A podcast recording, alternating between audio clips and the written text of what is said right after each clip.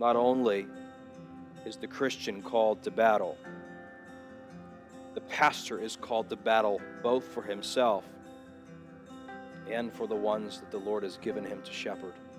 I'm Kyle Grant, and I'm the lead pastor at Grace Bible Church. You know, biblical preaching is one of the highest priorities of our ministry, and I'm so thankful that you've chosen to listen. If you have any questions about our ministry or would like to know more about Christ, feel free to connect with us at www.gracebibleelkhart.com. Thank you again for spending these moments with us and I pray that God transforms you by His grace through the Bible. Second Timothy this morning.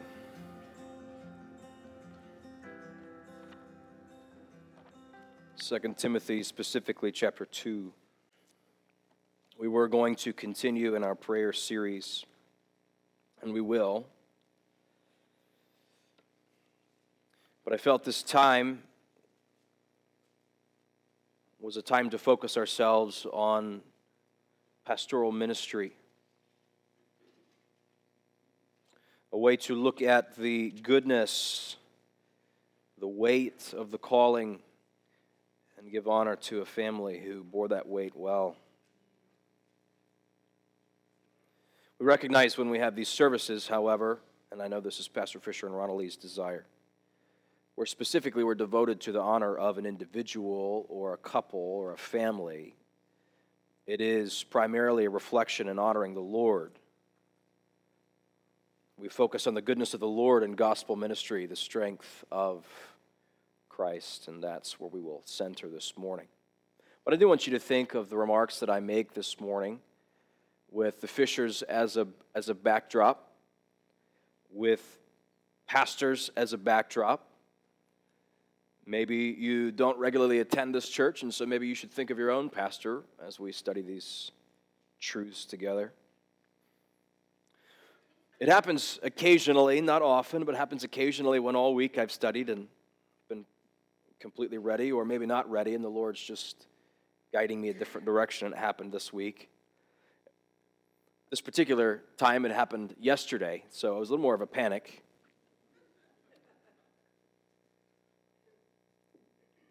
But the, the Lord has called many of you to many different tasks. Some of you do the same things as others. We have farmers in our congregation. We'll actually look at the picture of farmer here in the passage.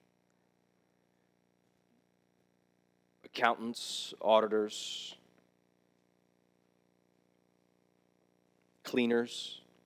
There's many different tasks, many different vocations represented in this room. The one that we'll discuss this morning is particular in its appointment, it's particular in its gravity. Not better, more important, just specific and maintains specific trials and testings. We are in the pastoral epistles. Keep in mind that this is a, each time we study the pastorals, it is a, it's a, it's a letter written from Paul to one of his disciples, one of his followers, one of the ones that he is, one of the men that he is mentoring specifically for the purpose of gospel ministry. Obviously, Timothy is pastoring the church at Ephesus, and he receives this letter, one of two letters from the apostle. Paul is concluding his ministry. He, he feels he is about to die, and we read that passage earlier where he feels confident that he has served the Lord well if his life were to come to an end. And so, as you keep these things in mind, remember that we have a minister of the gospel speaking to a minister of the gospel. They understand one another, they understand the hardship of their lives. No pastor should have to pastor without a mentor. No pastor should have to pastor alone, and many do. There's pastors all across this country who are pastoring in places where they're completely unseen and they're completely unheard of. It's challenging. But on a personal note, as we think about Paul and Timothy, as we think about Paul and Titus, as we think about Paul and Epaphroditus. It is true that in the Lord's leading, I would not be here without the Lord sending me a Paul. Not just in my position. I wouldn't think about gospel ministry the same way. I wouldn't do gospel ministry the same way. I wouldn't do it like I should, the few times that I do it like I should. And so I'm thankful that I've been able to be a Timothy for a faithful, compassionate Paul. Let's read our passage this morning. We're going to give four observations about a true gospel servant, starting together in verse 1. Remember, Paul is addressing a younger gospel minister. You then, my child, be strengthened by the grace that is in Christ Jesus. And what you have heard from me in the presence of many witnesses, and trust to faithful men who will be able to teach others also. Share in sufferings as a good soldier of Christ Jesus. No soldier gets entangled in civilian pursuits, since his aim is to please the one who enlisted him. An athlete is not crowned unless he competes according to the rules. It is the hardworking farmer who ought to have the first share of the crops. Think over what I say, for the Lord will give you understanding in everything. Remember Jesus Christ, risen from the dead, the offspring of David as preached in my gospel, for which I am suffering, bound with chains as a criminal. But the word of God is not bound. Therefore I endure everything, everything for the sake of the elect, that they may also obtain the salvation that is in Christ Jesus with eternal glory. This is going to be an overview message, again, just so that we can be efficient with the time the Lord has given us. But I'm going to say things today about the nature of pastoral ministry that maybe you have thought about, maybe you haven't thought about. I do my best to be consistent with the passage, as we always are. But I do want you to think about this calling as pastor. I want you to think about this, this difficult, God appointed task and I want you to think about your Savior who makes all of this possible, all of the benefits that you may receive from a shepherd of the word, an under shepherd of the message of Christ. I want you to think about the person of Jesus Christ who truly does show all ministers of the gospel the way. Let's look together, firstly, at verse 1. You then, my child, be strengthened by the grace that is in Christ Jesus. Paul instructing his understudy in the ministry centers his attention on the source of true strength. And so, our first observation, our first sign of a true servant this morning is that a true servant of the gospel centers their followers on the source of true strength. A true servant of the gospel centers their followers on the source of true, true strength. There's a specific application here. A pastor speaking to a younger pastor, helping him become a better pastor. A more experienced minister speaking to a lesser experienced minister to help him become a better one. But there is general application for all who have a disciple maker in their life. And every single one of you have a disciple maker in your life. If you're within the ministry of a local church, that pastor is your discipler by nature of his calling to present to you the Word of God, the message of Jesus Christ, and to call you to submit to that Word, he is a discipler in your life. But notice what Paul does. Paul assumes in this passage certain things. And the primary assumption and you'll see this, but I think you see it in, in, verse 1. The primary assumption Paul makes is when you serve God in gospel ministry, you're going to suffer. You're going to experience pain. Why else would he say, endure, be strengthened? If you need the instruction to be strengthened, there's obviously a way that you're going to feel weak. But he doesn't say be strengthened with happier circumstances. He doesn't say be strengthened with the joy you may receive from your family. He doesn't say be strengthened from the happy feelings you might get when the nice old lady in church says, Oh, you're the next Charles Spurgeon. Don't comfort yourself with the accolades of people. Don't feel good when ministry is feeling good, is going good. Be strengthened not in what people think of you but be strengthened in something that God has provided to you and He has provided to all who confess Christ the strength that is in Christ.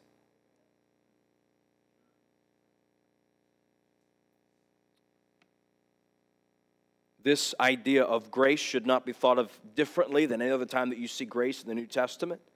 The common word for grace is the word that is used here. It just means unmerited favor. You say, well, how does that help me? How does that sustain me in ministry?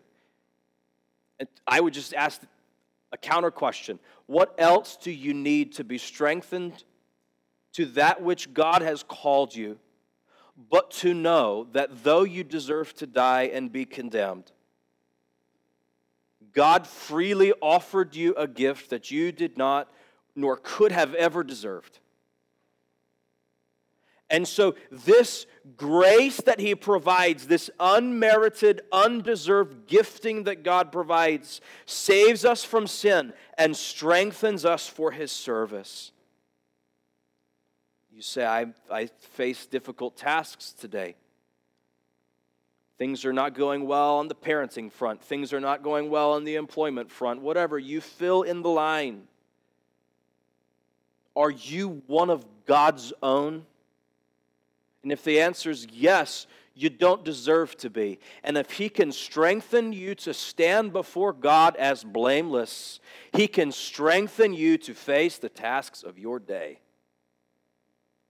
Be strengthened that is in the grace that is in Christ Jesus.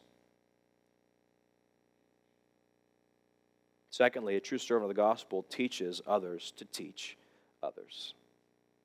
Verse 2 And what you have heard from me in the presence of many witnesses, entrust to faithful men who will be able to teach others also. Now just look at the look at the, the, the, expansive nature of this verse. The message of Paul, the teaching of Paul does not stay contained. And what you have heard from me in the presence of many witnesses, you give to others, entrust to other faithful men.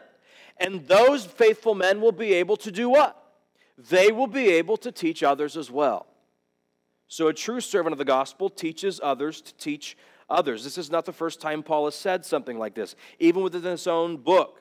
2 Timothy chapter 1 verse 13 follow the pattern of sound words that you have heard from me in faith and love that are in Christ Jesus. Chapter 3 verse 10 you however have followed my teaching, my conduct, my aim in life, my faith, my patience, my love, my steadfastness.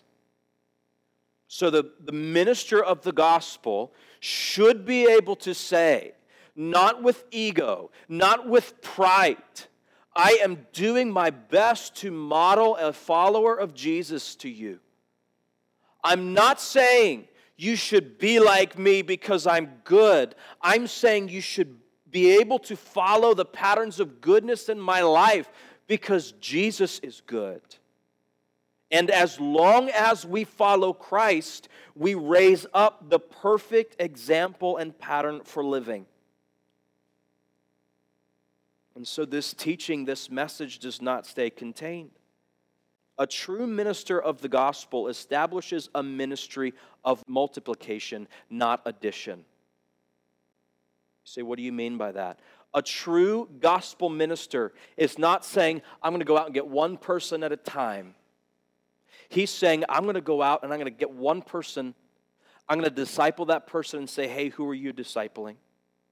And I'm going to teach that person that I'm discipling, that they're discipling, to say, hey, who are you discipling? And then that person, that person is discipling, that person is discipling, says, hey, who are you discipling? And so the ministry of, of this, this gospel ministry is one of multiplication, not just one soul after another soul after another soul. It's the pastor helping you help others help others. It's not my job primarily to do your gospel ministry for you, and neither was, was it Pastor Fisher's. It's our responsibility to help you do the ministry that you should be doing. And what a testament to Pastor Fisher and Ronald Lee's ministry. There's no shortage of people around here who can teach the word, or at least have an affection and a desire to focus their attention on the word. Who are you teaching? Thirdly, a true servant of the gospel suffers in service for the sake of the Savior. Share, verse 3, in suffering. Another way that you could translate this, actually a better translation, would be take your portion of suffering. Again, the assumption is made if you're going to do this, it's not going to be easy. Share, take your share of suffering as a good soldier of Jesus Christ. Now, Paul is going to give three illustrations for the difficulty of ministry. You see them here. Verse 4, a soldier. Verse 5, an athlete. Verse 6, a farmer. Let's take them one at a time. And we have to understand them, obviously, how Paul meant them originally, not just how you may think of them now. Paul uses soldier terminology more than any other analogy for the difficulty of the spiritual life. He uses soldier, terminology in Romans 6, Romans 7, 1 Corinthians 9, 2 Corinthians 6, Ephesians 6. Obviously, we know the armor of the Lord. You should know to be a Christian, it is going to be a battle. But this actually, so that's general, that's every Christian, it's going to be a battle. But this actually this calling that Paul explains to Timothy is actually a little bit even different than your Christian battle. Do you know why? Because Paul is explaining that not only are you going to help Christians fight, you're going to do some of their fighting for them. You're going to be on the front lines. You might take a dart before they do. And when they feel loss, you'll feel loss. And when they feel failure, you'll feel failure. And when they feel alone, you will feel guilt for not being there for them. And when you see them stray, you will wonder what you should have done. Not only is the Christian called to battle. The pastor is called to battle both for himself and for the ones that the Lord has given him to shepherd. He says you shouldn't get caught up in civilian pursuits. You shouldn't be distracted by lesser things in this world. There's specific examples of this even in the New Testament. Demas has forsaken me, having loved this world. He got caught up in a civilian pursuit. You don't serve this world. You don't get caught up in the things of this world. Do you know why you don't get caught up in the things of this world? Not primarily because of your calling, but because of the caller. Because we know to whom we will answer for your souls So we can't be distracted by the things of this world because there's too many needs. Our attention can't be divided because there's too many souls chasing eternity in condemnation. This is what Spurgeon mean, means when he says, If God calls you to preach, don't stoop to be a king.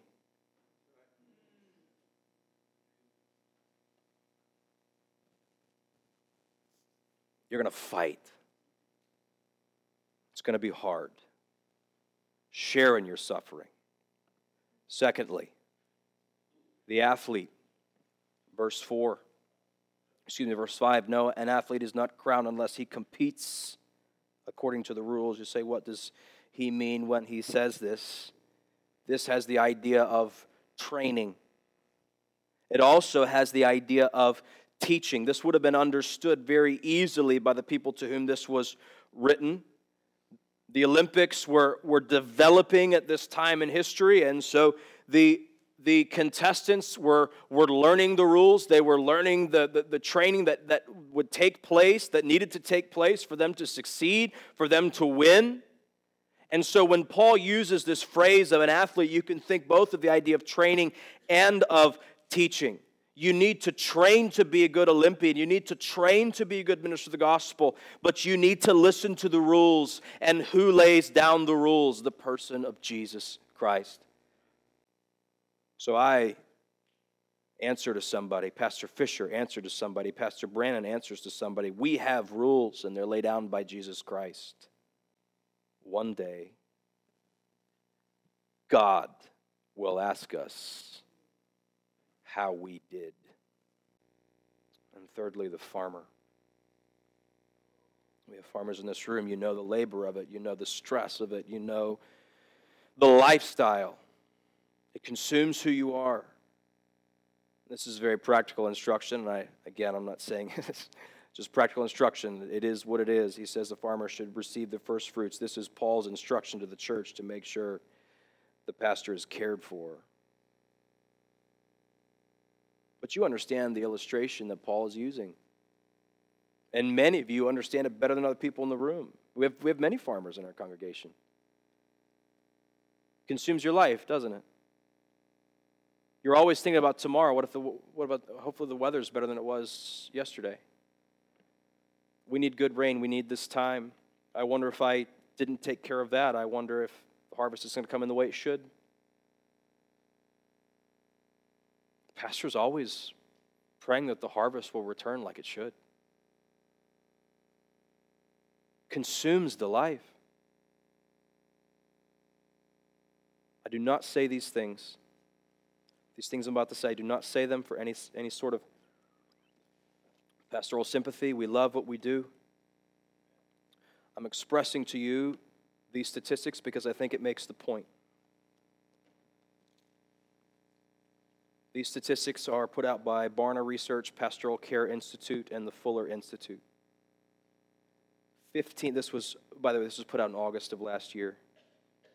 1,500 clergy leave pastoral ministry each month. 61% of congregations have forced their pastor to leave. 83% of clergy spouses want their spouse to leave the ministry. I'm thankful that I have a faithful wife. I'm thankful that a faithful wife was modeled for you in the Fishers.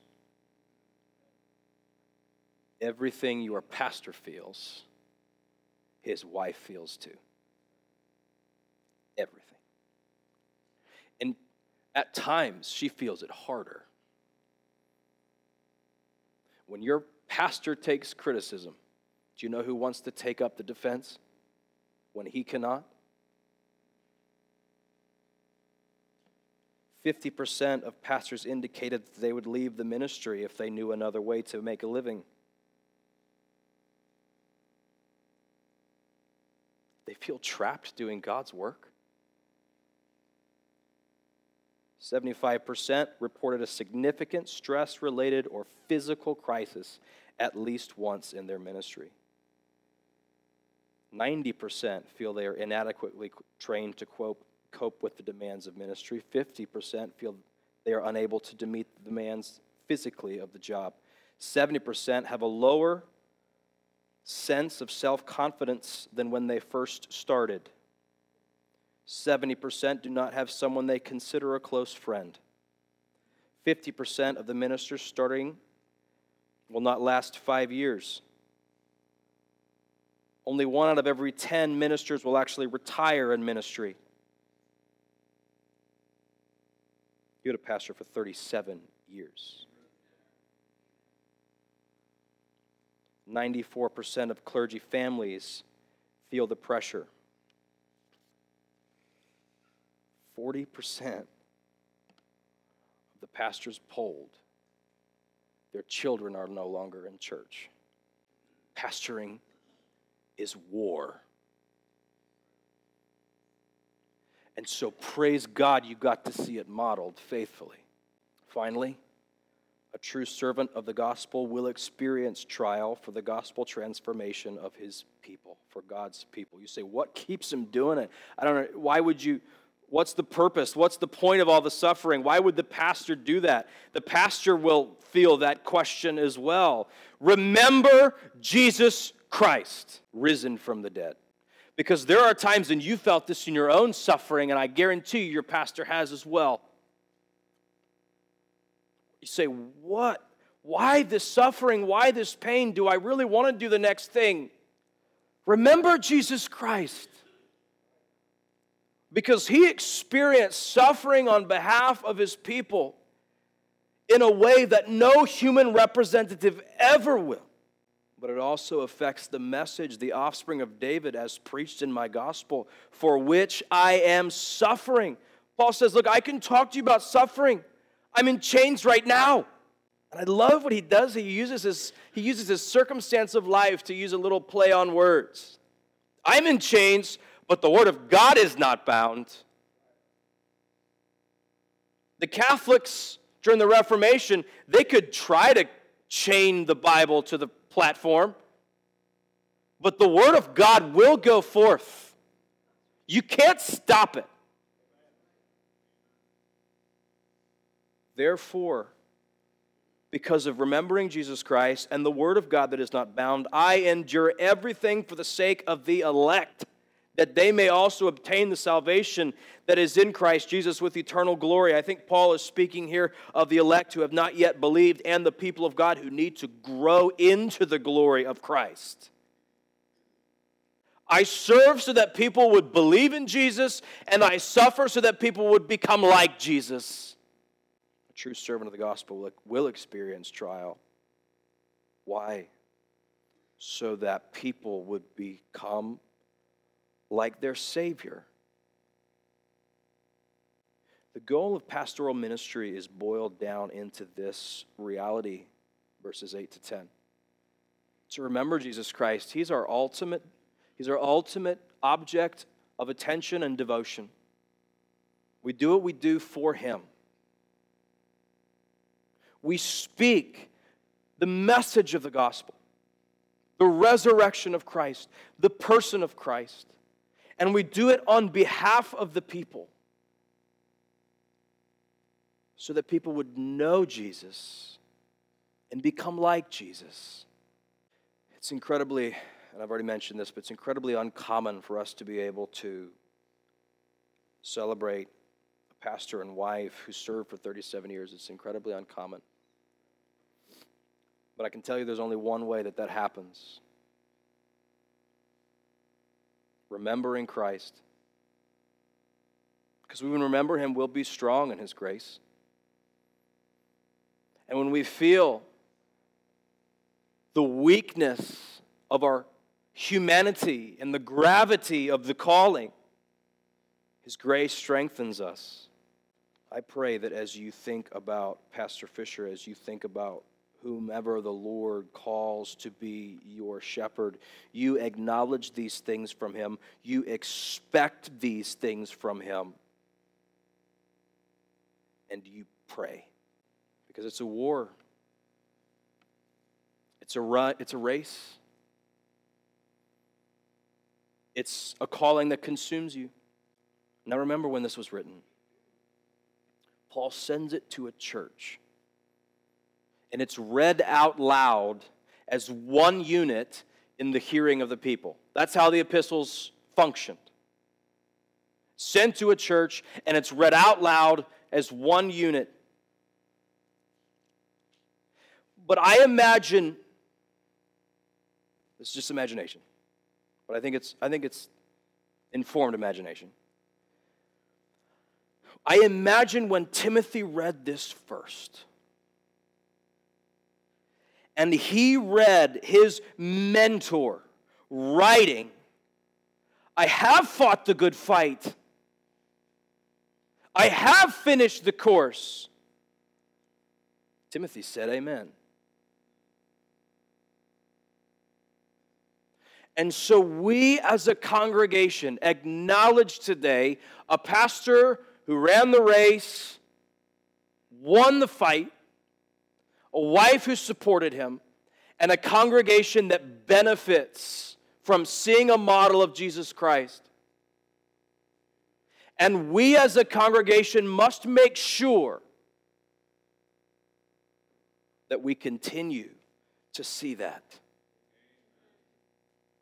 Both in our endeavors in ministry and your partnership in following.